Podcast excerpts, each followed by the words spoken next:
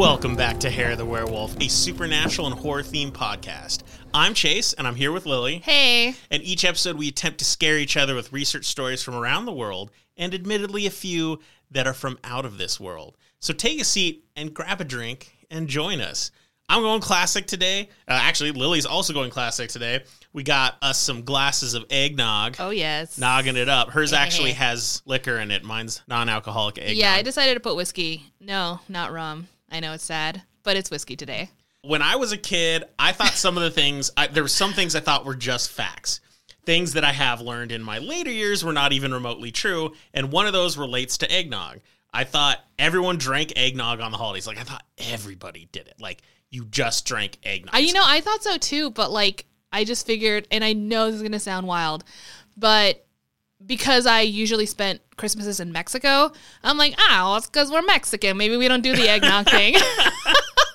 well, at least I just realized my family didn't, or I never really saw anyone drink it. But we did like, uh, uh like I don't know what you say, like ponche, like a, like a punch, a, Uh-huh. hot, a hot punch. oh yeah, I had it. That had Like all the chunks of stuff in it. Yeah, exactly. That was really good. That's what I remember. But to me, as a kid, everyone drank eggnog on the holidays, and and it wasn't just that you did it on the holidays. I thought everybody loved it. I found out that was 100% not true. Yeah.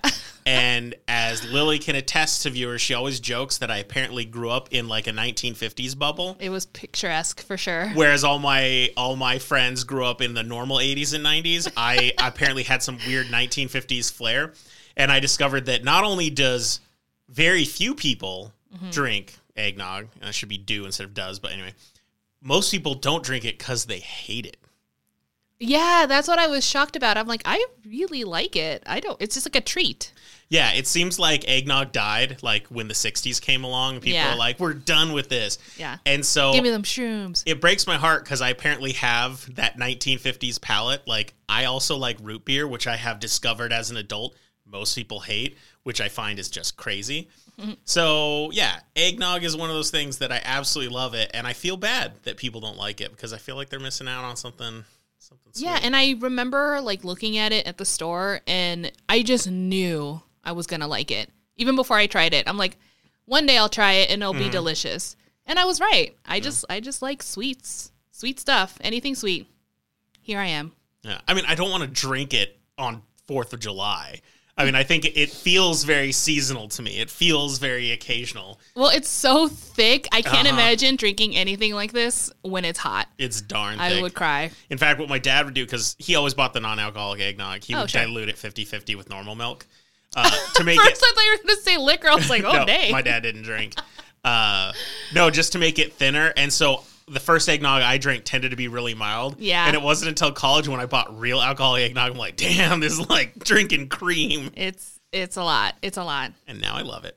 But anyway, so whatever you guys got to drink, be it some coffee or beer or whatnot, sit down because I think Lily's got a doozy of a story that took her a long time to research. Not quite I as long it's- as the gap between episodes would imply, but a long time to research. No, I was not uh, reading that entire time. Could you imagine? We just want to make sure we got out one last good episode before New Year's for you guys. so. Yeah, and it's a it's a good one, I think. So this is the story of Eastern Airlines Flight 401. bored. I'm just kidding. No, but Eastern Airlines. So where does Eastern Airlines fly out of? I've never heard of Eastern Airlines. Um, So from what I understand, it's more East Coasty. Oh, so it is an American. It, it wasn't like some Oh, other yeah. country that has an Eastern. Okay. Yeah, yeah, yeah. They Gosh, anyone stick- who's listened, who's flown with, like, how do you not know what this is, you like, idiot? Wow, losers. I'm from I'm from New Mexico. We fly Southwest 99 percent of the time, and we hate it. And we stress. Yeah. Get that seat. So the tragic accident that befell on December 29th, Mm-hmm. 1972, Okay. and the strange sightings that occurred thereafter. Ooh. So here's the thing. Some alien stuff. I don't know if you noticed this, but today is the 29th while we're recording. Oh, so this is the exact day. Oh, right, yeah. It- but this happened in 72, so this is like 51 years ago. 51 years ago. Man, that's old. yeah. Let 51 year old listening to us, you bastard. He's like, I'm done. Unsubscribe. Uh, so anyway, flying uh, obviously is really big in the holidays. So if you guys are going to fly very soon, or bonus points are listening to this on the plane, congratulations. This story is terrifying. Try not to scream and get kicked off the flight. Or immediately shut this off. Just wait a couple hours when you're done with the flight. Yeah, we're looking out for you guys. we got you. So, Eastern Airline Flight 401 was scheduled to leave JFK Airport in New York to Miami International Airport at 9:20 p.m. The plane was a Lockheed L-1011 TriStar, whatever that means to you. So wait, wait, wait, wait. Out of JFK, Yes. man, 1971. So that it ha- if I'm not mistaken, I might have my history weird. It would have just been renamed because I think before JFK was I don't. Um, it could have been because it was Idlewild before JFK. It got renamed JFK, and it would have been renamed JFK until after he was shot. I could have also been reading it as in like this is how we know it's just so you know what airport it is because I mm-hmm. wouldn't be saying the old name right now. That's true. That's true. Anyway, okay. Continue. Yeah. Sorry, sorry, sorry. But anyway, so this plane was recently introduced as one of the biggest commercial planes at the time. So who was on this flight? It carried 163 passengers, 13 crew members, which was like 176 total. Man, that's a lot of crew for a plane. Well, it's a big plane. Yeah. It's a big boy. I was thinking two pilots and three stewardesses is still only five people. I wonder if because What like am I missing? maybe it was the 70s they had more crew members at the time. And maybe there would have been other pilots who were just because a lot of pilots will get on a plane as a passenger Mm-hmm. to fly to another airport because they're flying from there. Maybe that's what's happening. Or maybe we don't know, but there's like other crew members working on a plane we don't know about, like an engineer, like suspended in a wing, like with a wrench, like fixing things Oh yes. straight out of a cartoon. Are you sure it's not like a woman churning butter Yeah, that too. on the wing? Because I feel like that's also part of it. Ah, yes, butter churning on flights, the good old days. Okay, so you don't have to remember the numbers because I'll remind you mm-hmm, later. Mm-hmm, trust mm-hmm. me. there were four people in the cockpit that night. A 55-year-old Captain Robert Albin Albin Loft, also known as Captain Bob, was. Well, that's what he liked to be referred to Like, as. you have this huge ass long name. know. Just like, just call me the shortest thing, or just call me Bob. One syllable, easy. Now, he was rated 50th in seniority, also had 32 years of experience and over 30,700 flight hours logged. Mm, so this guy was top notch. There was also 45 year old co pilot Captain Bert Stockstill, mm-hmm. 51 year old engineer Don Repo, and 47 year old technical officer Angelo Donadeo. Technically, Donadeo wasn't working that night. He had joined them because he needed to fly to Miami to be to close out his flight, and because he worked for the airlines, he can just like tag along. Sure, sure, sure. There was also another guy, uh, another pilot who was there, but he was in the first class section, so he wasn't anything to do with what happened in the cockpit that night. Gotcha. Now, what you were talking about earlier about pilots like just kind of flying on a plane without being part of the crew, technically, Yeah, yeah, yeah. it's called deadheading. So that's what I'm going to be Oh. referring to it because later it becomes important. You'll see. All right. This would have been the kind of flight that people dreamt about. Everything was going smoothly, and there were three, not just three, but four people in the field working in the cockpit that night that were incredibly Yeah, qualified. so like three pilots could have heart attacks, and the fourth guy's still like, I got they this. they can still like probably figure it out. Yeah. yeah. I watched a YouTube video called, um, well, I don't remember the name, but the guy was Mr. Ballen. Ballin? Don't know. Ballin! Ballin. I like to think Ballin. And he had a lot of useful information, which I watched before stumbling the official Eastern Airline website that was incredibly detailed and honestly. So they're still around then too, the, the airlines. um, you know what? I actually forgot to look that up. Now you that said you that. ran across their website, so I figured. Oh no no no no no! Their like tribute website to the situation. Oh, gotcha. Yeah yeah yeah. Eastern Airline 401 website. Okay, specifically for this flight. Okay. Yes, exactly. Okay, I'm actually terrified It's like, because I don't know this flight. I probably should. Yeah, it was actually, well, we'll get into that. All right, so 2 hours have passed without issue and it was 11:32 p.m. when the plane approached Miami airport for landing. The pilot lowered the plane's landing gear, but Captain Stockstill noticed that one of the landing gear's green light did not turn on, mm. indicating it didn't deploy. Yeah. The left and right wing lights were on, but the nose landing gear was still off. So they tried turning it on and off again, as we do. But once again, the damn light wouldn't turn on. This started to cause a bit of concern. The pilots radioed the tower and told them of the situation, and they needed to investigate and just, you know, we can't land. Well, the tower instructed them to do a holding pattern over the Everglades away from the traffic.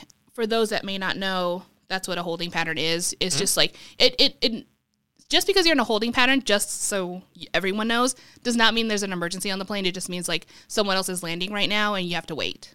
So once in a position, the plane was set on autopilot for 2,000 feet at around 200 miles per hour and proceeded to investigate the issue. I think I said this earlier, but they're holding this pattern over the Everglades, Yeah. and that'll come important in a second. A couple of things were happening at this point. First, both pilots were focused on the light. They were trying to remove the light assembly panel thing and just fiddled with it because they were convinced that the fault was in the light, not the landing gear. Yeah, they, they thought maybe the landing gear had actually gone down. Exactly, because this plane is brand new. They're just like mm-hmm. maybe a fuse went out. I don't know. But despite this, they still had to be like hundred percent sure. Yeah. Captain Bob turned to Don Repo and told him to go down into the hellhole to check whether or not it was deployed because there's like a little peephole that you can see the mm-hmm. landing gear. Now the hellhole is a little maintenance room located below the cockpit. Mm-hmm. There's like a little latch door or ladder. You just go down it. Great idea, right? Except the moment Captain Bob turned to talk to Repo, he accidentally knocked the controls and disengaged the autopilot setting. Dun dun dun.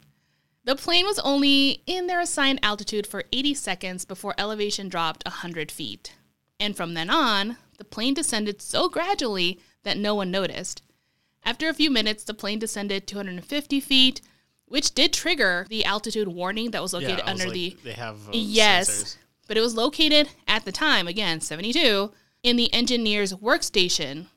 Unfortunately, Repo was in the hellhole and didn't see or hear the few beeps the alarm would have given off, Oh no. and thus was unable to inform the pilots, right? 50 more seconds passed, and the plane was now at half its assigned altitude. Now, if you're like me, you're like, hasn't anyone noticed that we're super low on the ground now? Here's the thing it's pitch black outside, it's at night, there's no moon, and they were flying over the Everglades. For those that may not know, the Everglades is a massive natural flooded grassland. It's 7,800 square miles or 20,000 kilometers, and there wasn't any light for miles and miles. It was so pitch black that Repo was unable to see the landing gear that was right in front of him in the, the hellhole. Meanwhile, back in the cockpit, these were the last words uttered before they crashed. Stockstill. We did something to the altitude. Bob. What? Stockstill. We're still at 2,000 feet, right? Bob. Hey, what's happening here? Less than 10 seconds later, this exchange, the cockpit microphone picked up an altimeter alarm going off and then the sounds of initial impact. Air traffic control tried reaching out to Flight 401, but there was no answer, and after a few attempts, they received a message from another aircraft and they said, Miami Tower, this is National 611. We just saw a big explosion. Looks like it was out west. I don't know what it means, but I thought you should know. In that same moment, Robert Bud Marquis and his friend Ray Dickinson were out on their airboat cruising the Everglades and catching frogs. Like with the fan, like a pontoon. yeah, a like those big, uh, Yeah. poofy air-filled boats, right? Aren't they like? Well, there's some that I mean, you don't mean a hovercraft, I assume. I think you No, mean. I think you mean because we said air filled. I was like, No, I no, think no, you no, mean like they're light. They're yeah, very it's- light. It's, like the big sled with a giant fan that just blows it around. Mostly, yeah, Okay. yeah, yeah. And I think they use those because I could be wrong, but a normal motorboat, which has the propeller underwater in the Everglades, there's so many things Mm-hmm. under the shallow water it could get caught. So they need something that propels it from yeah, so it's like the a, water. the biggest fan you've ever seen, just above, right next to them. So it's really loud. It's Yeah. not the most comfortable thing to be next to, but it works. So there was no light for miles, like I said, and the two friends managed to see the flash of light just about what they would estimate five miles away. So without hesitation, they bolted in the direction to find out what happened. When the two men arrived, most of the fire had extinguished in the water, and the men were able to see not see anything really, but hear people screaming, crying, and moaning in pain. So wait, let me get this straight. You're saying that these people weren't like dead instantly; they could still hear people screaming in pain. Yeah. Oh yeah. That's terrifying because usually in most plane accidents, people are dying pretty much immediately, Instant. Exactly. like within within seconds. I think that's what makes this story so interesting because you'll you'll find out why all Oh, those okay. reasons Okay. are here. Bud had a lamp. Uh, Bud had a headlamp, and as best as he could, he began to scan the area with the little light he had. The sight was very gruesome. He said in his report, all he could see was body parts sticking out of the water along the plane debris. The Everglades isn't very deep in many areas, as you just said. In some parts of the water, it's only a couple of inches, but it's still incredibly muddy and super difficult to maneuver mm-hmm. because there's just a lot of vegetation Yeah. constantly everywhere. As Bud continued to scan, his light finally locked onto a survivor. It was a man that was still strapped to his seat. His clothes had been completely burned off. He was basically naked. And, Was it- he burned? well, I would assume. you know what's interesting?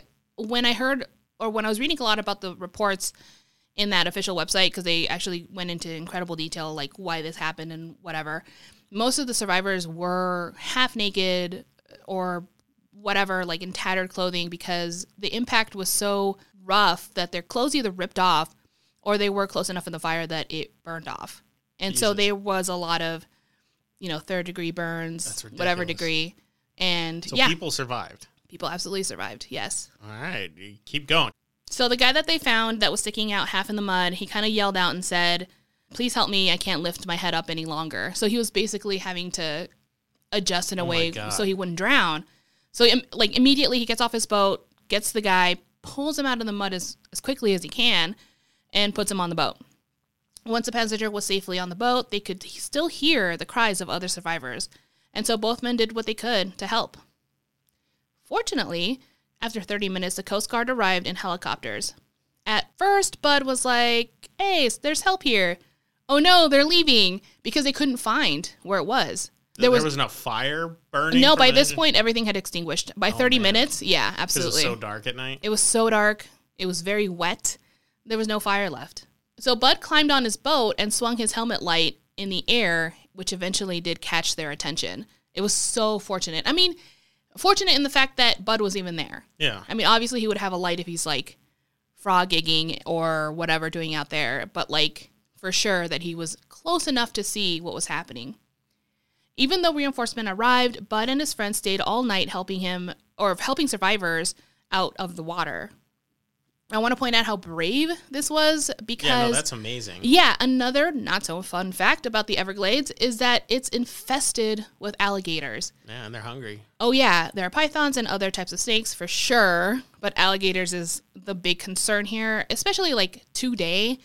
There's over 200,000 alligators currently inhabiting the Everglades. Is I mean, it's infested. A couple of articles indicated that some didn't die because of the crash, but because the animals attacked them. Oh my god. So here we are. Can you imagine getting on a plane and someone says you're gonna die on this flight, and they're like the plane's gonna crash? They're like, no, you'll survive the crash. An alligator's gonna eat you. You're like, are you serious? You're like, wow, challenge number two has entered my life. Yeah, that's that's like jumping out of the pot and into the fire. Mm-hmm. So so unfortunate. Those poor people. That's exactly what happened. Flashlights were not part of the safety equipment on commercial airlines at the time. So the flight attendants that survived the crash needed to come up with another method to call attention to survivors. They decided to have everyone sing Christmas carols. Not only did it keep up morale, apparently, but it allowed rescuers to find them. There's a funny little thing, I didn't write this down, but now it popped in my head when they were singing Christmas carols, everything was fine. They were like, okay, good, this is working. Like people can hear them. And then they got to Frosty the Snowman, you know, the whatever jingle that is. And everyone was like, eh. like, like apparently like one of the flight attendants was like, that was about, apparently no one knows that song. So we switched it up. But I thought it was interesting because I started thinking about it and I'm like, I don't know the words to that either. I have no idea how it goes. Do you? Man, Frosty the Snowman. His I don't know. I don't know. There's something about like his nose Something. and, And, scarf. A scarf. Yeah, man. That's all I know. Yeah. I just thought it was it was a little levity of the situation because you're like I can just see everyone kind of drifting off like what the fuck are the words to this? But anyway, I mentioned earlier that the official website dedicated to Flight 401 and so the cool thing about that is they had photos and tributes, literally mini stories of passengers about why they were taking the flight and who they were visiting. So kind of like their own personal experience.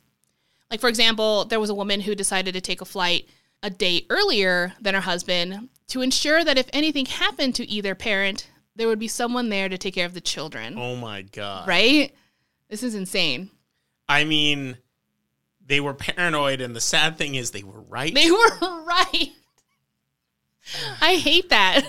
I hate that a lot. Wait, so how many people survived? Oh, we'll get to that. All right, all right. I'm just I'm just easing you in. Another couple, newlyweds, decided at the last minute to switch flights and they ended up on flight 401. Another man proposed to his girlfriend on the flight, which she accepted, and they proceeded to drink champagne for the rest of the flight. One passenger, his name was Jerry Eskow, was so pleased with the flight, he decided to write a letter to Eastern Airlines and plan to deliver it when they landed. He was oh like, he was like, like this whole, oh, it's so great. Everyone here is amazing. It's so a beautiful plane. Like totally. drunk. I know. I don't know. I think he was just like really totally happy. something that like drunk people do. Like, man, this is a really nice flight. I'm gonna write a letter and I'm gonna tell him how good this flight is. People are like, come on, you're just drunk. Hey, this is the kind of letter anyone would like to receive, so it's agree. fine.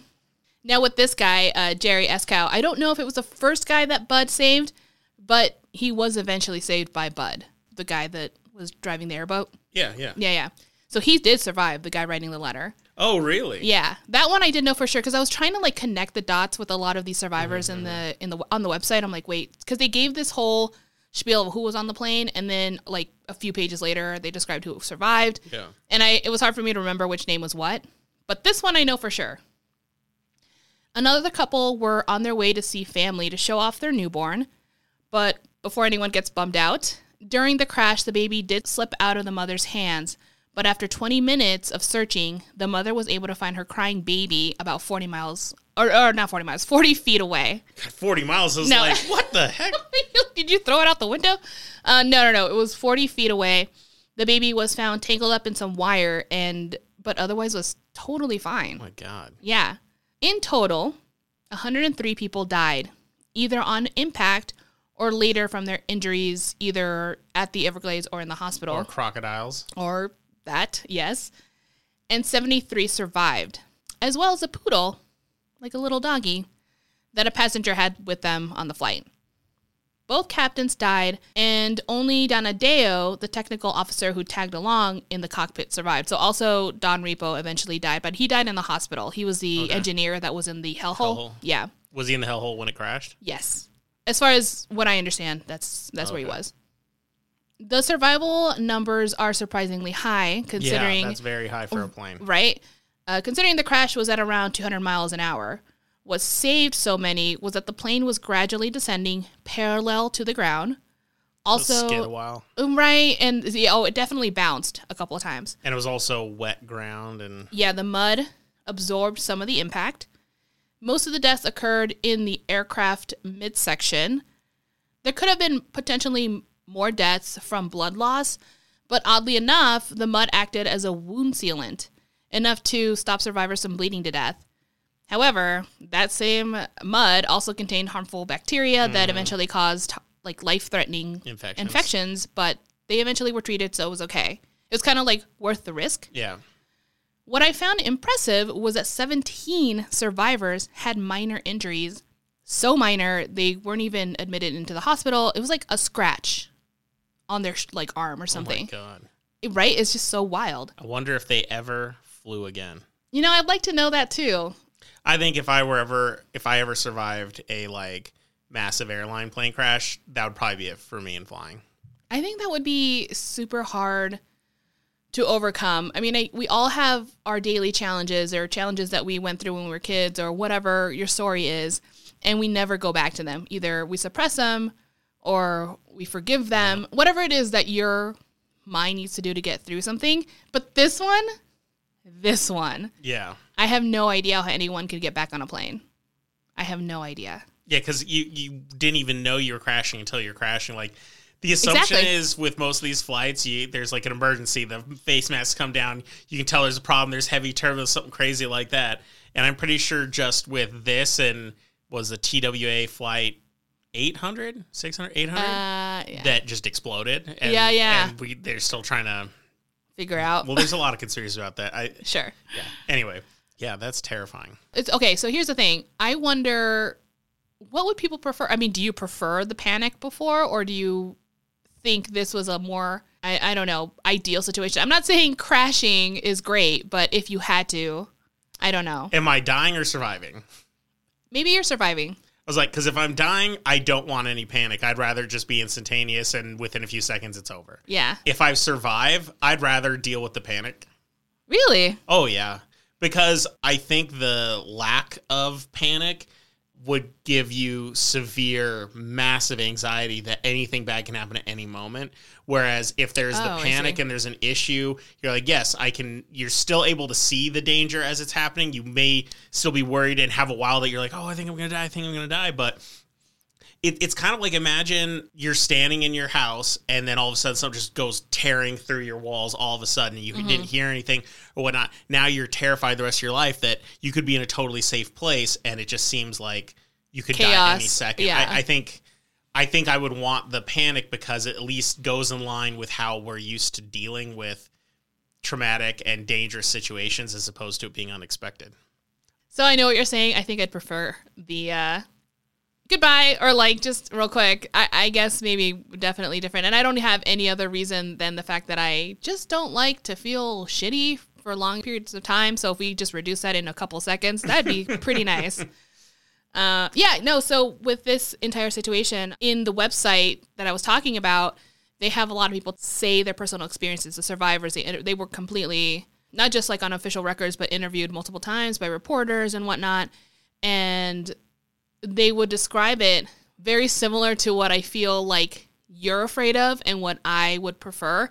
They'd say like, yeah, I, we were. I felt like when the first bump happened, it was like I thought really rough landing, and then all of a sudden like it went up really high, and then bam, that's when the impact, or rather the the breakage, the, the mm-hmm. chaos would have occurred. Someone said, I thought I was dreaming because it was so random. Another person couldn't even literally register what was happening until they landed. They were like, oh, we just crashed. It was so instant, a few seconds basically of their lives that were incredibly traumatic, so much information that most of them didn't even know what was happening. And I thought that was interesting just because you never know yeah what these situations are unless someone survives and fucking tells you, right? Like you have no idea how humans will react to it.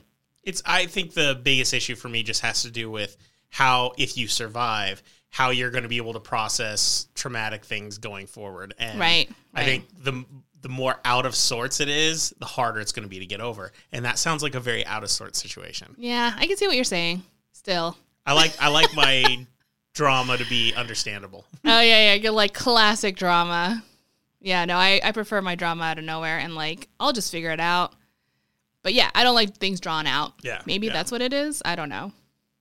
Now with Bud Dickinson and many of the rescue crew who were also part of the situation, did suffer some burns and cuts on their faces, arms, and legs because even though sure, like mud isn't gonna cut you, but there was so much debris that anywhere Yeah. they stepped, they were bound to get some sort of Injury. injuries. Sure. Luckily, they were able to be treated and it was fine. So even if they got infections or even some burn marks, thank goodness everyone was okay. The results of the crash were determined to be human error, Yeah, of course. Except for that damn little light that was actually broken.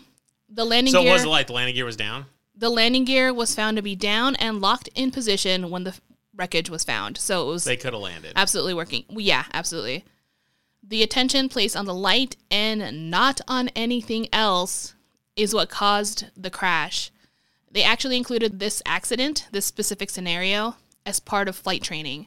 They trained pilots, for example, like if anything like this ever happens again, it doesn't matter how, not matter, but like how crucial it might be. One pilot is always focused on the gears and flying, and the other one is in charge of figuring it out. So there's always someone like at least trying to control. and not everyone just ignoring, hoping it's on Mm-hmm. autopilot, everything's easy peasy. No, no, no, no. That's not going to fly anymore. They also added flashlights as standard equipment on the jump seats, so that's also nice. Yeah, of course. I mean, there's like a, a, a ton of little things that changed It's because of shocking it. to me they didn't have flashlights in the 70s. Like, come on, man. That one also, like, oh, really? I don't know. I thought that was a little weird. There were also, like, alarms. Certain alarms won't just beep a couple of times anymore, they'll, like, beep incessantly. For I'm example- also yeah. assuming a lot of modern planes, and I could be wrong, but I, I'm pretty sure some of the safety features they have now is if the plane computer detects that you're altitude is too low, yeah, the alarm will go off, but I think it will engage autopilot and force you back up. Yeah, so one of the things that I remember reading in the article is that not only do they change the position of where the alarm is, they put it now in the front where mm-hmm. everyone can see like all these lights are going to come up and the beeping won't stop. It should be right next to the altimeter. Yeah, and well, it was before kind of, but nothing really happened. You would hear like these soft beep beep beep or something like that. Sure, sure. Is from what I what I was reading and I'm like, well, that's freaking weird. But now they're like it's kind of blaring, you can't even think figure it out kind of stuff. Yeah. So it won't go away anymore. It won't be like the subtle cuteness in the background where you're like, "Oh, cool, we're like descending at a, an alarming rate." No, now it'll tell you it's alarming. So those are the couple of things that have changed since then. So I hope everyone is at least not totally freaked out. Safety standards, unfortunately, come because of an incredible consequence. Every time there's a plane disaster, planes get better. They get better and better and, better. Procedures get better. Yeah, and things have improved. Obviously, we're we're fine. Trust me, you're going to be fine when you're flying. But before we get into the haunting stuff, I think we should get a little more drinky time. Yeah, she's been hitting the nog hard. She's nogging it up. I am. right. This nog is delicious. Quick break. All right, it looks like Lily's been renogged, so uh, we can continue with this incredibly terrifying plane crash. Yeah, so I just realized, not just realized, but I'm like, wow, eggnog is probably not the best thing to drink when you're going to be talking a lot. Your mouth gets a little coated. It's uh, not as refreshing down the throat, I will say. We talked about this earlier. The last thing eggnog needs is more hate. You Oh, love yeah. it. It's perfect. It's the best drink ever. We're good. but warning, they should put a warning. Do not make a speech before eggnog. Not necessarily eggnog. podcast friendly. Yeah, yeah. yeah. Okay, so the hauntings. In my opinion, this story was terrifying enough on its own, especially during a season in which airplane travel is very common. It's at a peak. Oh yeah. But the story of Flight 401 doesn't end here. As one would predict. The- See, oh, no, go ahead. I'm just curious about these hauntings. Like, is that patch of Everglades haunted, or are people seeing ghosts from the flight at their own homes? Like, when you're saying this haunted, I'm like, where's this haunting going? So I just, I think it'd be really funny if there's a patch of Everglades. People are like, that's like ghost patch, Ghost patch, or something. But anyway, I'm Nice. curious. In, inform me. Well, yes. Uh, the, the crash site has since been deemed as haunted. Really? Yeah, not long after the crash, a man was frog gigging on his boat when he saw a face of a woman just below the water. When he got a little closer, the woman's face appeared to be screaming and then disappeared. He couldn't find any signs of her, but let's face it, he wasn't really looking. He just booked it. He's like, he I'm out wasn't like, here. maybe there's a girl trapped under the water. He's like, well, he did. He did look around, like, where did she go? Like, she just disappeared in front of me. And so, if you can't see anyone already, you're probably not going to be able to find them. Ah, now here's the golden question. Hmm. Did he know that was the site of the crash, or was he freaked out and then he went home and then he's like, I saw this people like you were near the crash site because that makes it a way more compelling ghost story than him being like, so I was in like the crash site, you know, like, well, yeah, I think he probably knew Mm-hmm. a little bit. I, I just I feel like this would be strong local absolutely. lore Yeah. storytelling. You know what I mean? I can't imagine the Everglades has so much crazy human related history, Right. That people are like, oh, I forgot about the plane crash because just so much happened Oh, right. here." Aside from like a guy getting bitten by a snake, maybe or something Right. like that. But otherwise, like big traumatic, tragic Yeah. incidents, no, not so much. There have been countless sightings of strange lights emerging from the water, which people call Marfa lights or will o wisps. The these, Oh, I know will wisps. Yeah. Yeah, yeah. Uh, these lights are often associated with the paranormal or UFO, UFC f- sightings, is what I was going to say. UFO, UFO sightings. champion. So Those UFO. from the octagon. Yeah.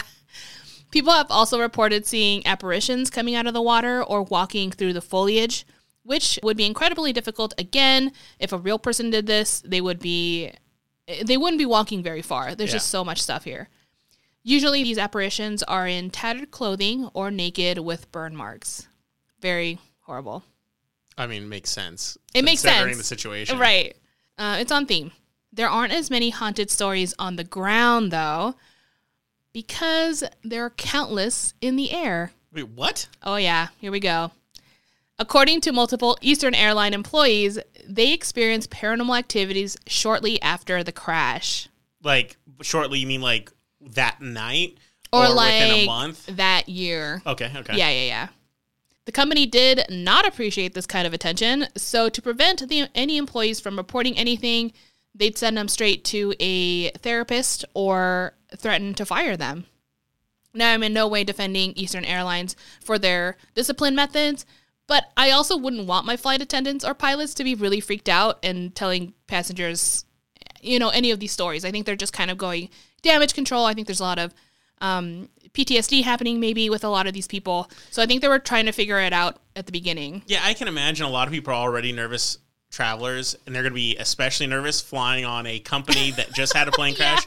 And I think it would just be the icing on the cake if your uh, stewardess came by and they gave you your like Sprite or whatever you're drinking on the plane, Mm-hmm. and they're like, "By the way, if you see any ghosts, I'm sorry." Yeah. I'll be like, "I am never flying." I was again." like, what? Actually, I'd be like, where? I'm just kidding.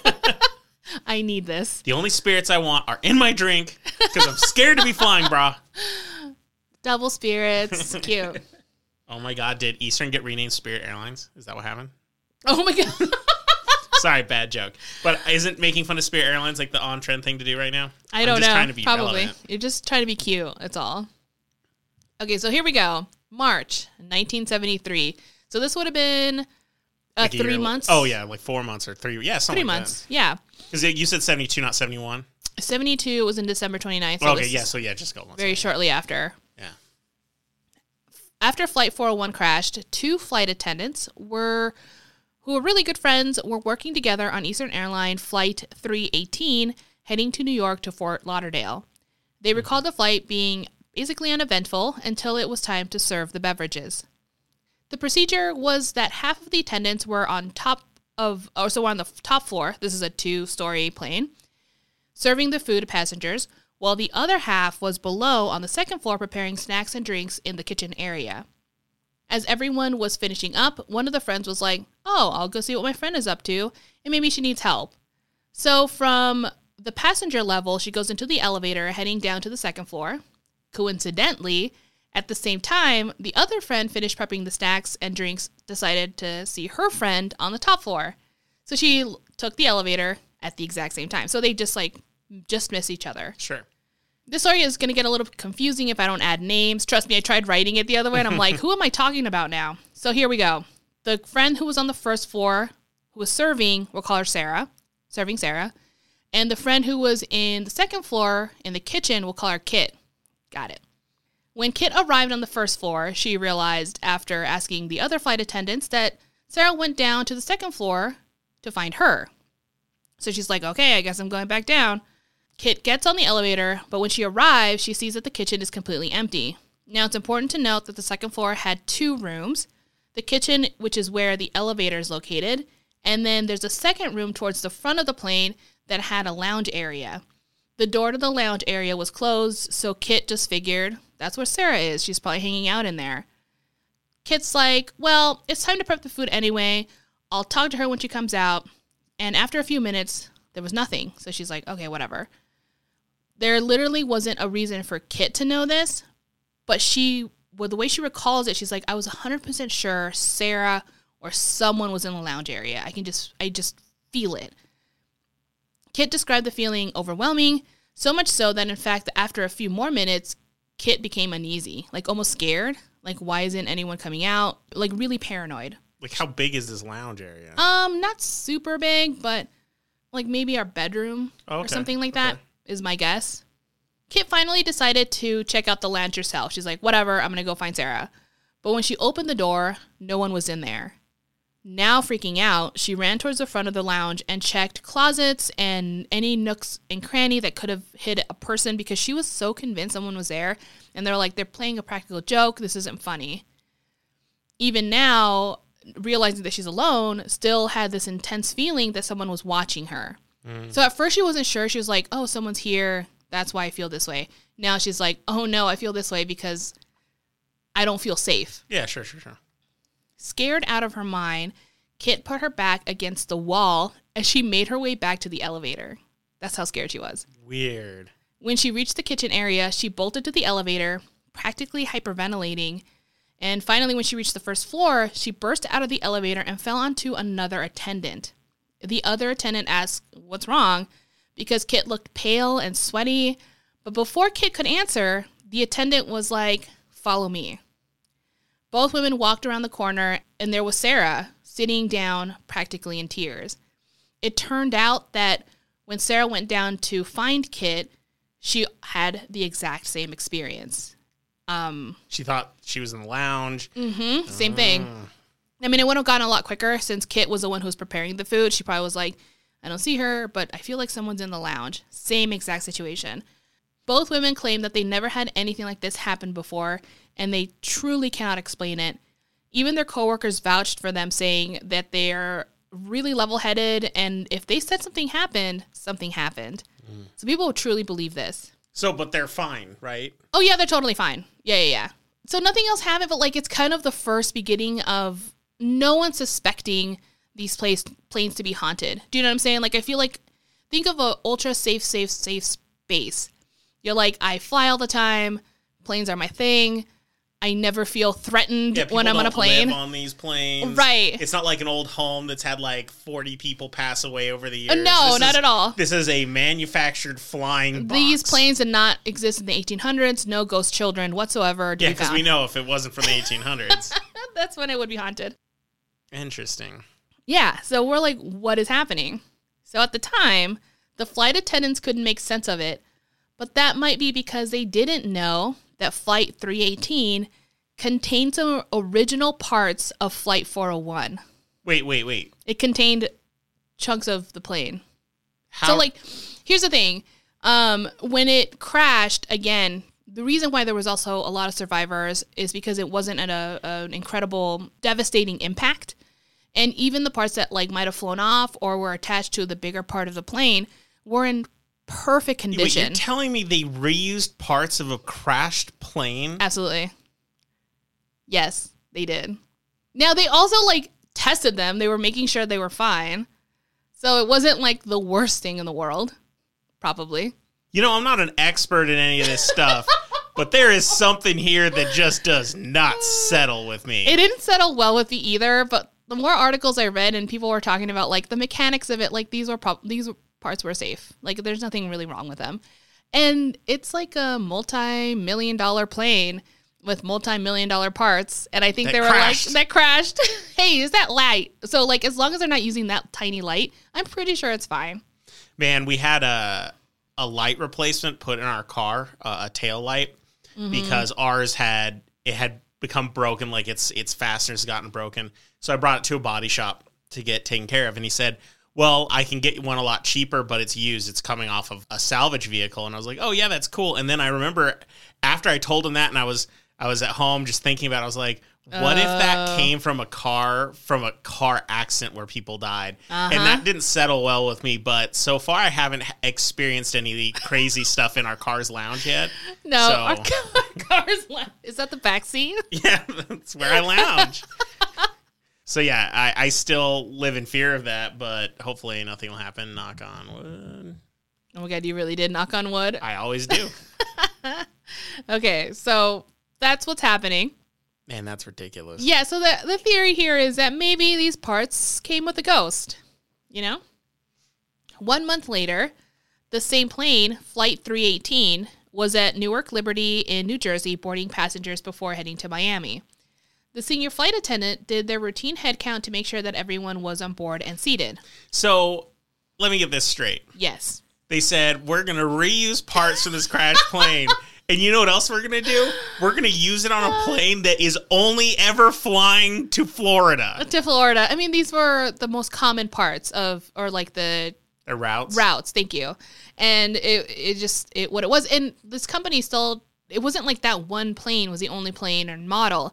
So only the L 1011s, I forgot what they're called, contained these parts. So not all their planes, just some of their planes. All right, all right. Okay, so she's counting head counts, making sure everyone's on board. When finished, she realizes that there was one too many.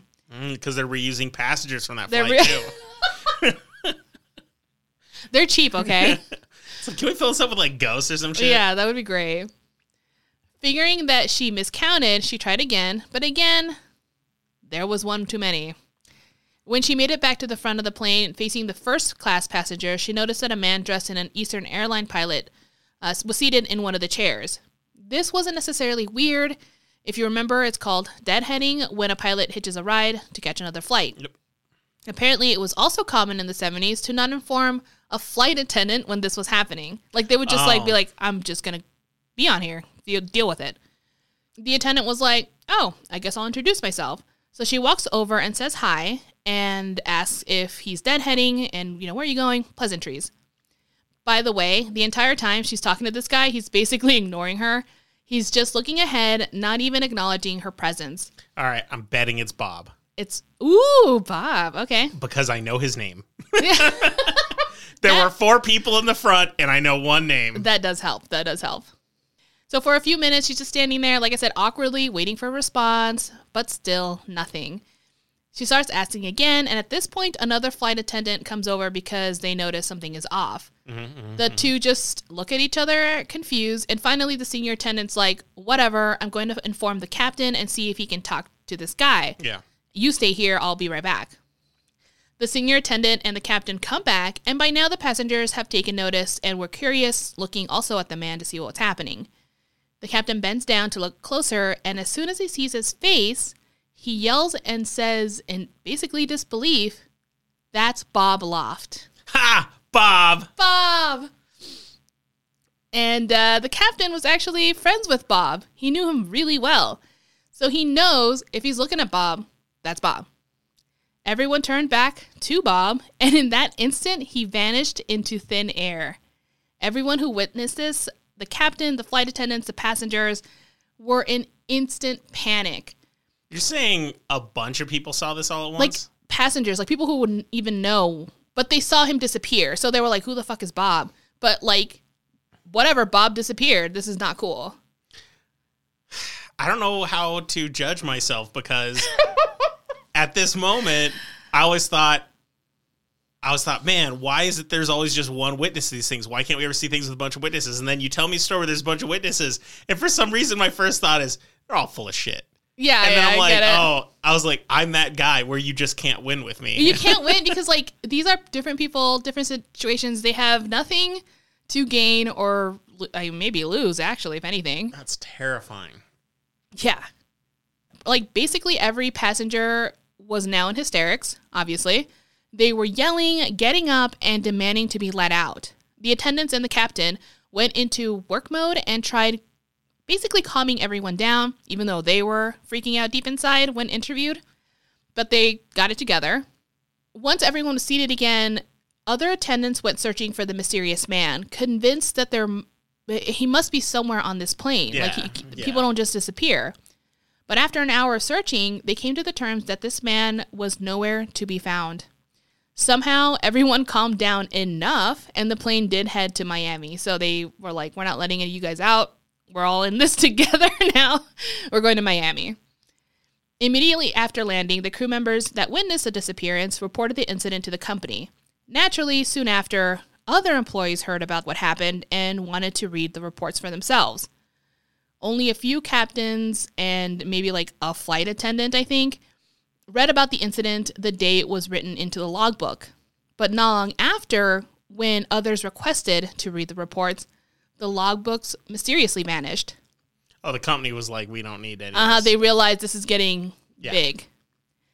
They just denied it completely, saying no one ever reported anything.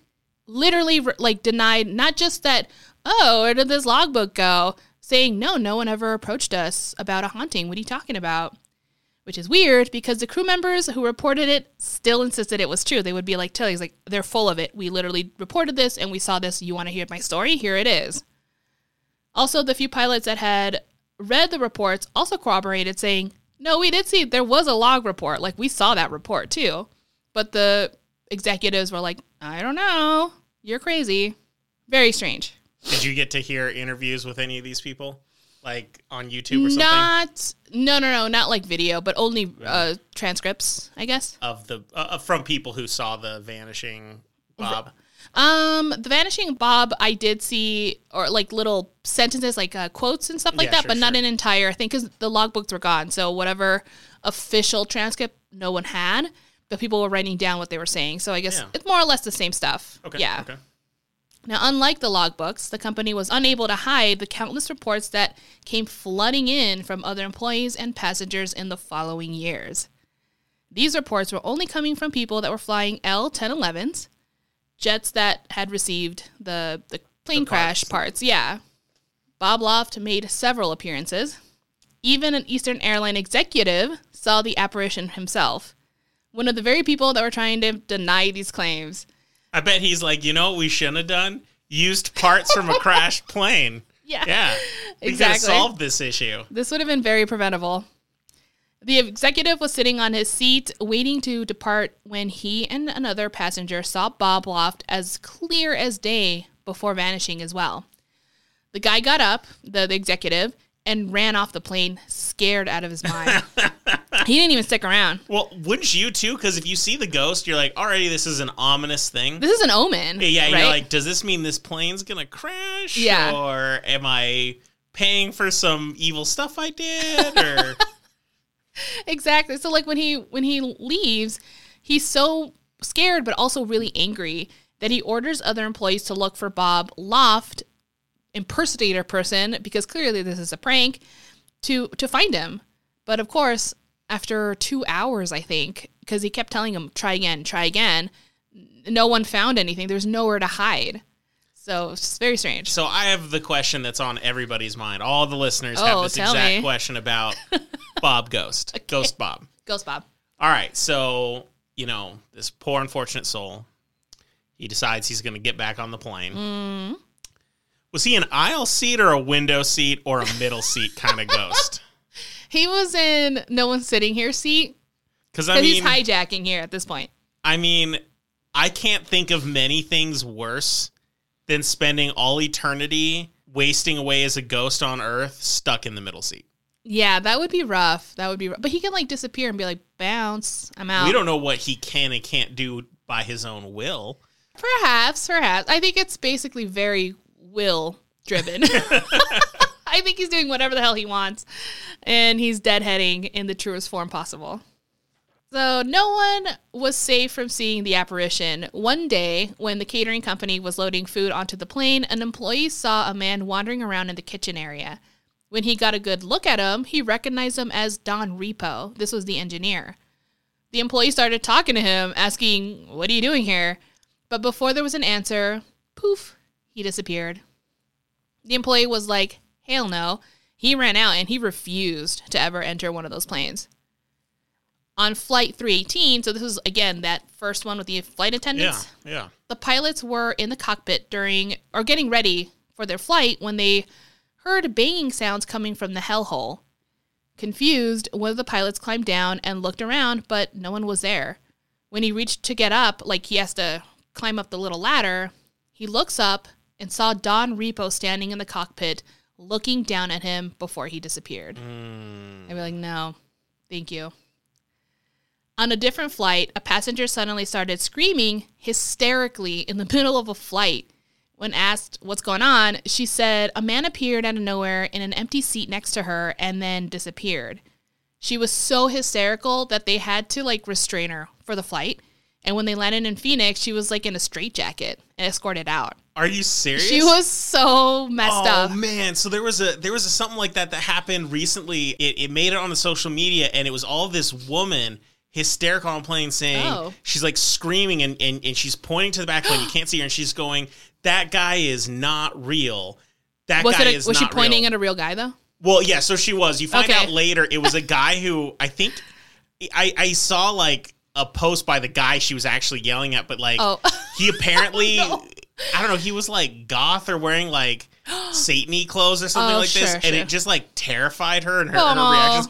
But she freaked out. She had this whole idea that like He was and- Satan or like a demon or something. Everyone was freaking out because the initial video you didn't see the guy, you just saw her pointing towards the back plane. She's like, "That guy Oh. is not real" and stuff, and you're just like, "What is happening?" But then when you, when other people start posting, you realize, okay, there's actually a guy. He she was just, I think, in an emotional state and he was probably exacerbating it as some people like Yeah, to do or something. I guess. but yeah, I I think if I were on a plane and I started seeing weird stuff like that, I would assume I was having a episode. I'd be like, I'm having a psychotic break. Yeah. Uh, Things are really weird. Bring the rum. I'm breaking. uh, yeah, I br- I need rum. but yeah, so you know she was restrained, but I don't know. I don't know anything else about her to be honest. Another flight, a flight attendant was checking the overhead lockers, you know, before takeoff, and she opened one of the doors, and there she saw Captain Bob's face staring back at her. By the time she yelled out that, "Oh my God, there's like a person in here," he was gone. But like little things like that, you know what I mean? Do you ever wonder if ghosts are just wandering around all the time and the only reason they disappear is because someone notices them? But why would you? I guess so. But yeah, my my reasoning is like, why do you want to be noticed? To be honest, What if they don't want to be noticed, but all of a sudden they get seen? They're like, ah, damn it! Oh yeah, It's I like did it again. See me? And it's like poof. Like I forgot I unclenched or something, and all of a sudden they could be seen. Let his guard down. He was like in a little what was it? Uh, overhead locker. Who would ever look in there? yeah. So another flight attendant saw Don Repo's reflection on one of the oven doors in the kitchen.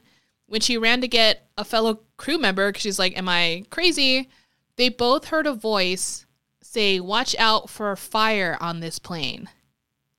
Now, nothing happened. Those two people, apparently, they were very like paranoid, so they kept watch on the ovens and stuff Sure, like sure, that. sure, sure. But nothing ever transpired from it. so So, it was was no fire. no, it doesn't. No, no fire. Uh, so aside from scaring the hell out of people, it does seem that the ghosts have good intentions. In one instance, a pilot entered the cockpit and was shocked to see Don Repo standing inside. This time, however, Don spoke to the captain and warned him of an engine malfunction before disappearing. Despite being shaken up, the captain decided to look into the issue. And as it turned out, there was something wrong and it was repaired before takeoff. So they were like, we have to delay this for whatever. Was how it the phalanges? it was the phalanges. There were not enough. Not enough. So these stories lasted for about two years after the crash before it stopped suddenly in 1974. Usually, we never really know why sightings stop. We either assume the spirits moved on or there was just mass hysteria, like you said earlier. But my money is on the fact that Eastern Airlines decided to go to each and every plane that contained parts from Flight 401 and removed them. Oh, did they really? Literally, when they did that, boom, done. No Everything other- stopped. Yep. Records did not specify a reason. None of the parts were faulty, but what we do know for sure is that once those parts were replaced, the ghost sighting stopped completely. That's all we know.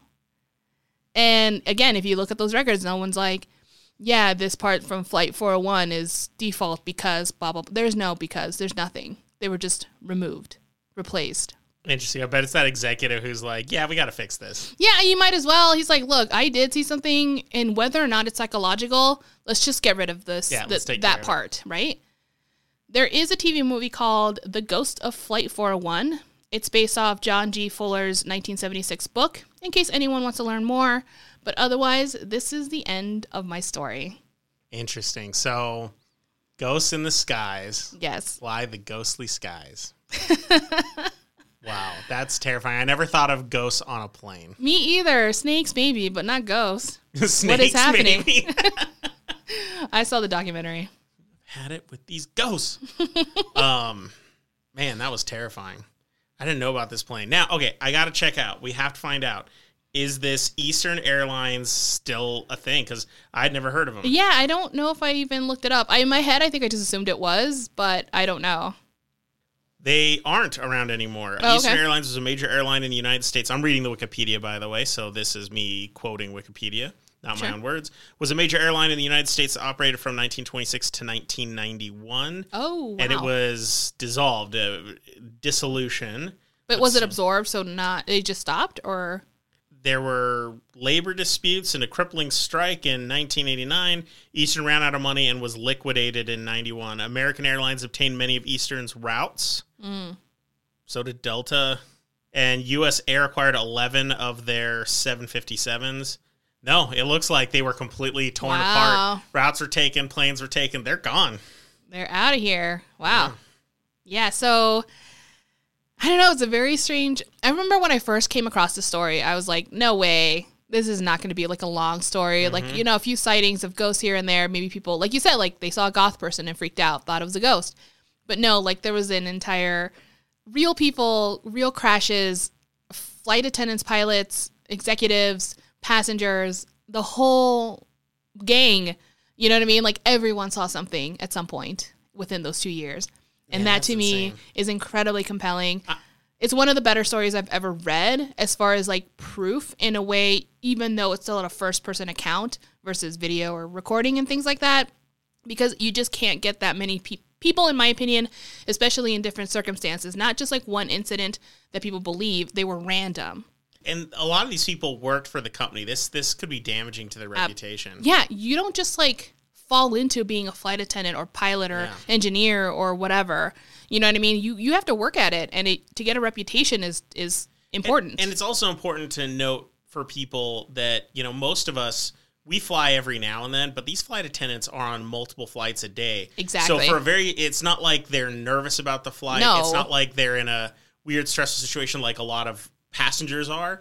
This is normal every this is just like their normal job. So for them to see something weird, it's not going to be influenced by I mean, it's routine. It's it's basically a dance. It's very calculate. You know, everything they Yeah. do is very specific, and unless something weird happens, nothing's ever going to change that.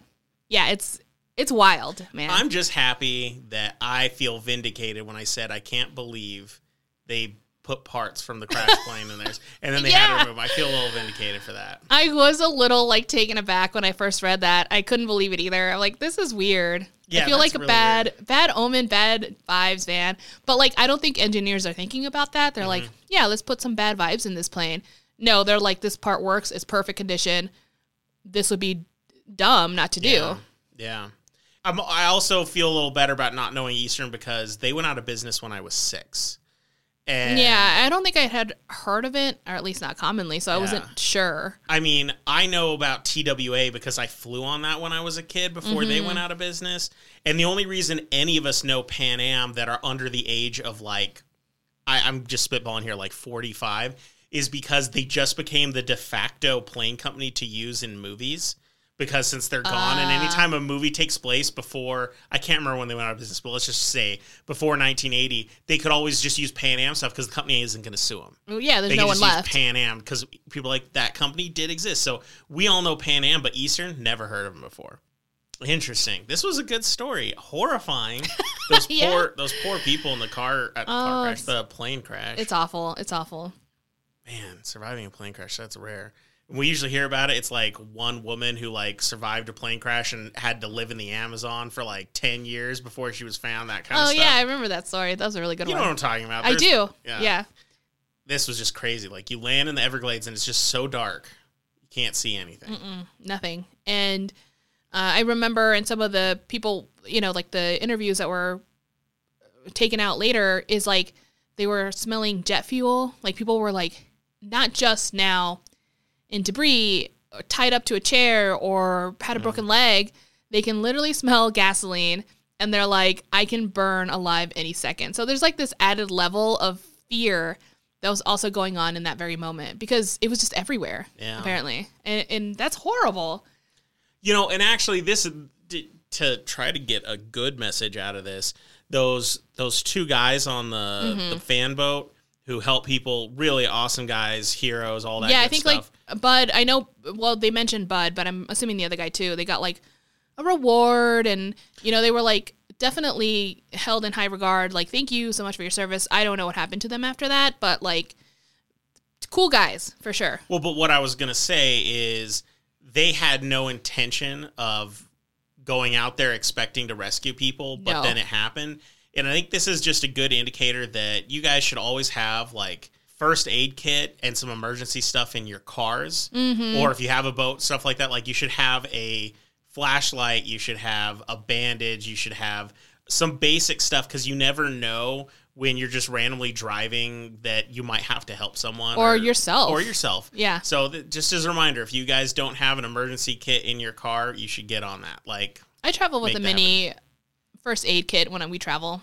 Not because of the plane crash situation, that's not going to help, but like any others, you never know. You literally never know. But we have one of the things we have is it's, it's a flashlight, but it's the kind that you you pump it and it generates its own electricity, mm-hmm. so you don't have to worry about a battery wearing out. And you can buy those on Amazon. Those are good things. So yeah, you never know when you might have to help something. Hopefully, never as crazy as a plane crash. But yeah, those people were there, and his little headlight lamp that he His had, headlight was everything. because I'm sure he needed it to the frog doodling or whatever they were doing. Okay, so frog gigging, I don't know if anyone knows what that is, but it's basically when you have a stick and it has like a couple spikes at the end and you just like Stab frogs. yeah, you just catch to eat. You're not like Oh, I figured. sadistic. Yeah, Yeah, you, no, no. you're actually eating. Plenty of them. people eat frogs, but I mean, Yeah, of course. I mean, frog ain't bad, but I don't really think it's worth it to go out in the middle of the night to go stabbing frogs. Like, I think it's the fun of it. I mean, no one needs to go fishing. You can just go to the store. yeah, yeah. But it's just for fun, for funsies, I guess. I don't know. well, that was an awesome story. Uh, You're I mean, welcome. horrifying, awesome, great. I liked it. It, it was a beast of a story. I it can was see why. a lot of information. So I've got a little something for you. Back in November, Lily and I went to Durango to celebrate our friend Lisa's birthday. We stayed at the historic General Palmer Hotel, which is a vintage hotel that maintains a period style reminiscent of like the mm-hmm. late 19th, early 20th centuries, a little westerny kind of that whole thing. In trips past, we had stayed at the Strater or Strater Hotel. I've heard people pronounce it both ways, and I, whenever I find out which one it's supposed to be, I always forget. So it's one I of those agree. Me too. It's similar to the General Palmer in that it has kind of that old timey presentation vintage style. But this is the first time for us at the General Palmer. It's a nice hotel to be sure, pricey, but nice. Our mm-hmm. hotel room not having a window was a little off putting though. We found out that windows, like window rooms, cost more. And I'm a cheapskate, so we went cheap. I'm not gonna lie. I don't know if I would have noticed if you hadn't pointed it out. I think I was in the room for instantly a solid hour, and you're like, "There's no window here." Oh, or like you just said, "I hate that there's no window," and I'm like, "What? Oh yeah, look at that." I'm a natural light fanatic, and the minute I don't have it, I felt like I was in a cave. But yeah, yeah. I don't know. It's fine. So we had long heard that the General Palmer was one of the haunted hotels in Durango, and we were more than excited to chance a supernatural encounter. Sadly, we didn't experience anything. Mm-hmm. The hotel was mostly empty when we were there. Actually, the whole town of Durango was pretty empty when we were there. We were in a very off season time. So I figured a mostly empty hotel might prompt an encounter. But like every Ghost Hunter TV show, nothing happened. the only Rude. the only horrifying thing that we dealt with was that above our door was like a decorative glass uh, Uh, window. yeah, placard. was yeah. above all the doors. And- Stainless. It's like stainless glass. Kinda huh? like that, yeah. Not stainless. What is it called? Stained glass. Stained glass, yeah. I And said stainless, like it's stainless steel. stainless steel glass. Yes. So the thing that sucks about that is the hallways are brightly lit as they have to be for safety. Sure. So man, in the middle of the night while we're lying down and all the lights are off on our room, our room was still pretty bright because there was so much light coming. It was in. so this. hard to sleep. For me, I'm a light sleeper, and I feel like that just scared the ghosts away. That was uncool, Yeah, the constant lights. We needed to find a way to turn off those lights, bring some scary stuff on. right? So even doing research online, I found very little information about the General Palmer Hotel. Very little, like yeah. shockingly little. Plenty of places say it's haunted. Like there's there's at least 50 websites out there that say the General Palmer is haunted, but it's usually along with saying the General Palmer, the Strater, and a few other places are haunted, and that's it. They will never mention the General Palmer in more context than saying it's haunted. No personal stories on Yelp or TripAdvisor or whatever. I I couldn't find anything. It's mentioned on ghost tours, Sure. haunted places, blah blah blah. Was not finding stories. However, I found a little something Okay. on the site hauntedcolorado.net. One word. I came across some excerpts from an interview with Paula Nelson, who at the time of the interview was the general manager of the General Palmer, and she had been working there uh, 16 years. I have no idea when this interview occurred and when this was written, so I don't know if she still works there, Okay. what the time frame or anything. Sure. But in this interview, she mentioned, quote, we had a couple check out at 2 a.m. in the morning. They said they were awakened in the night and saw a woman hanging in the middle of the room, end quote. Ew. Like, why would. Okay, so let's just say that they were making it up. what would they get away with by checking out at 2 a.m.? Do you think they were trying to get a refund by lying? Um, Because I mean, what? No hotel is going to give you a refund for seeing a ghost because they I- can easily as go up there and say there's no ghost. yeah. So I have a feeling they saw something terrifying and had to leave 2 a.m. 2 a.m. That's like the worst time, especially if like if it feels like you've only been asleep for maybe a couple hours. That's not enough for a good night's sleep, and you're gonna have to drive wherever you are. You know what I mean? Back home. Yeah. That sucks even more. Alternatively, maybe they just had a huge fight and they were leaving and they're like, we don't want to tell the person up front that we had a huge fight because some people are like scared about personal baggage being out there. And like, Sure. let's just say we saw a dead woman in the middle of the room. That's the worst cover story.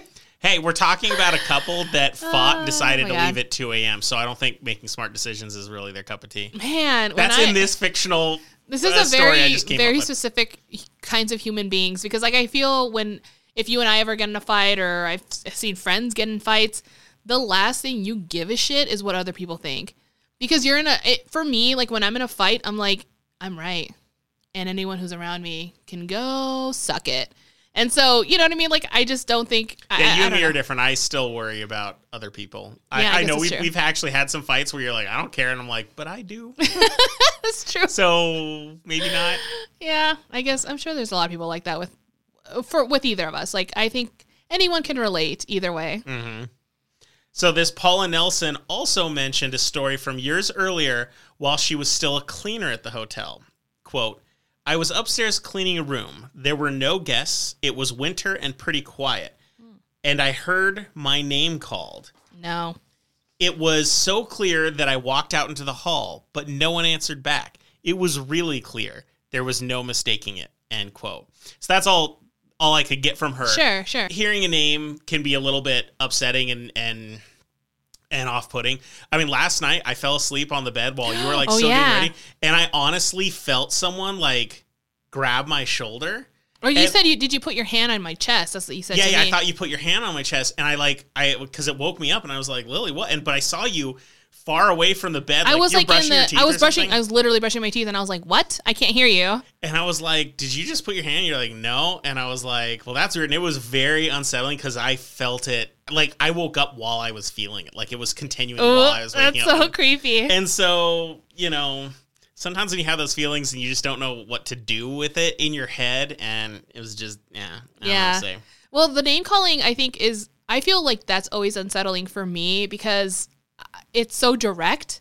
It's Mm-hmm. not like a residual haunting where you're like, ah, someone's just stuck in time or whatever. And it's not like someone who's just trying to find Yeah. whoever's around, like, I'm gonna scare you or I'm crazy. But this one is so personal. I'm like, is this a demon Well, calling and, me and right she now? also heard it loud. Like she didn't say it sounded like a creepy voice. I wasn't going like Rachel. yeah. It yeah. was it was uh it was like clear, so I'm betting it was just like Paula, and she's like, "What?" And they she said the hotel was empty. There was no one oh there. no. That would have been. That's when you wonder: Is my mind playing tricks on me, or am I about to get visited by Captain Bob? Captain Bob um, or the whatever spirits of Christmas. Yeah, something like that. I, I find those way more unsettling. Yeah. So I found a website for a ghost hunter. He seems to ghost hunt on his own, and he also gets really drunk. Okay. uh, and he writes his he writes his stories. He seems kind of a goofball. He investigated the General Palmer, and he too found the same story I did because he mentioned it in his Okay. story. But his own investigations found nothing. Aw. He seems like a goofball because he would run up to the counter and claim, "I demand to see the General Palmer." Oh like, yeah. the oh, guy. the guy. yeah. But he went to like Lady Falconburgh's to drink, which doesn't exist anymore. But that was one of our favorite crap bars that we used to go to. yeah. Yeah. So sadly, there wasn't much to find. What I did find, however, were far more mentions online of hauntings at the Rochester Hotel in Durango. Rochester. I don't think. It's a it's walking distance from the Strater. What? Uh, they even this? mentioned a specific room in that hotel that's haunted. It's happening. and perhaps that's where we should stay next time. Yeah, that's absolutely what we're saying next time. Yeah, I wish there was more to say, but I think we just picked the wrong hotel to stay in for a ghost encounter. Not there's nothing wrong with the General Palmer. It's a very nice hotel. It's very you can Stay nice. there, but there uh, no evidence of scariness. So that's all I have. I wish I wish I had more. We were hoping there was going to be more to talk about from a little haunted vacay, but it wasn't haunted, and we spent most of the time eating chocolate. I mean, it was a great time. yeah, so we had a good time. So, since this is the last episode before New Year's, Mm-hmm. I want to remind everyone that if you need a good horror film to ring in the new year, End of Days is a solid bet. It's the Hell only New. Year's themed horror film that I know of, and its visual depiction of the devil is like really creepy. I think it's one of the most interesting. I thought they did a good job. Yeah, so uh, we've talked about this movie before, so long time listeners are like rolling their eyes because they've heard this, but it is an Arnold Schwarzenegger film. Don't hold that against it. It's not like an '80s action film. It's it's a very creepy. It's it's atypical for his kinds of movies. that would be like an incentive for me. I'm like Arnold Schwarzenegger in a horror movie. More, please. Yeah. But I love this movie. It may not be for everyone, but I think it should be for everyone. So that just as a reminder, that's a good New Year's movie. We're gonna try to watch it at some point in the next couple days. I know Yeah, for yeah. Lily and I have been really embracing the holiday season this year. We rarely do that, but we really did this year, and it's been a lot of fun. But I'm not gonna lie, I've been getting that itch to start watching horror films again. I'm getting a little too complacent, and I need a little dreadful to take my mind off reality and all the real dreadfulness that exists in the world that I don't want to pay attention to. Exactly. I like fake dreadfulness. I like fake stuff too. So if you're like me and you're looking for a good winter horror film, and by that I mean cold and snowy, not Christmas themed, I have a few recommendations for you just if you're looking for some good ideas. Obviously, there's the ultimate classic, nothing better than The Thing. The mm-hmm. 1980 John Carpenter's The Thing. Horror classic, chills you your bones, more ways than one. We've talked about it a million, I'm not going to go over it. If you haven't seen it, this is the ultimate I want to feel cold while this getting year, scared. we number one recommend this one. Absolutely. If you've never seen it, And for all you zombie lovers out there, the horror film Dead Snow is super recommended. Undead zombies and chainsaws. What more could you mm-hmm, want? Mm-hmm, it's mm-hmm. absolutely great. It's a fun one. And for the not quite zombie, but still very much a zombie film, I recommend 30 Days of Night. yes, We just watched this two nights ago. well, they- it's very much not zombie. Yeah, but they're But- vampires, but they're like zombie vampires. In a way. They're ah, very Uh, yeah. animalistic. They're yeah, yeah. eating people. It's not the kind of glamorous, romanticized version of vampires. Like this Sure. is probably the most brutal. They're not integrated. They're their own thing. And yeah. as someone like me who isn't crazy about vampire stuff, this is this is the way to do vampires to get me into it. Mm-hmm. And then we have Frozen. And I'm not talking the Disney film either. I'm talking the 2010 film where three college age ne'er do wells get stuck on a ski lift overnight. Me and Lily refer to this movie as Oh Come On, the movie. it's ridiculous. The plot requires so many unlikely events to happen in unison, but despite the high suspension of disbelief required, if you just let yourself enjoy it, there's a lot of fun to be had. The Yeah. acting's good. There's some tension. You just have to let it happen. yeah, it's not like the longest movie either. So Yeah, it's, it's- just it's just fun. Early 2000s fun. Yeah. So just keep those in mind if you're looking for, you know, nice, ice cold, snowy, scary movies because I'm going to start blazing through these because I just, mm-hmm. I need to get my horror fix on. Absolutely. So, yeah. I think, unless you have anything else to add, that brings our episode to a close. I don't. I think I talked enough, and I want more eggnog, so I'm good. We got an escape room to go to right after this. I'm really excited for I that, know. too. I'm gonna have eggnog in the shower. Is that a thing? It should be a thing. it should be a thing. And you and me are both pretty tired, so we're really worried we're going to do nothing at the escape room, just watch people Our do it. friends will finally be super disappointed in us. I think that's what's gonna happen today. It's like, oh, yeah, that's how you solve the puzzle. Yeah, I would would have totally done that late, later on. Good, good job. Good, Good job. Good job, y'all.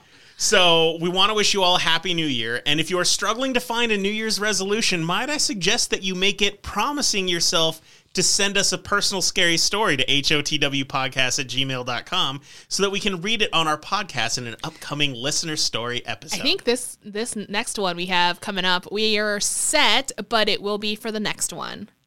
But you should submit them now because you never know. Maybe we'll do a second one because just depends on how many Yeah. submissions we have. we have a few on reserve that I'm excited about too. Sure. Also, if you have any recommendations for haunted hotels we should stay at, we'd like to hear about those too. To any new listeners, we hope you enjoyed it and make sure to catch our next episode or deep dive into any of our 100 plus episodes. And for our longtime listeners at work or driving, have a safe day. And for those of you that are drinking, we hope your tomorrow isn't too rough. But if it is, don't worry, because the best cure for a hangover. Is fear. Bye.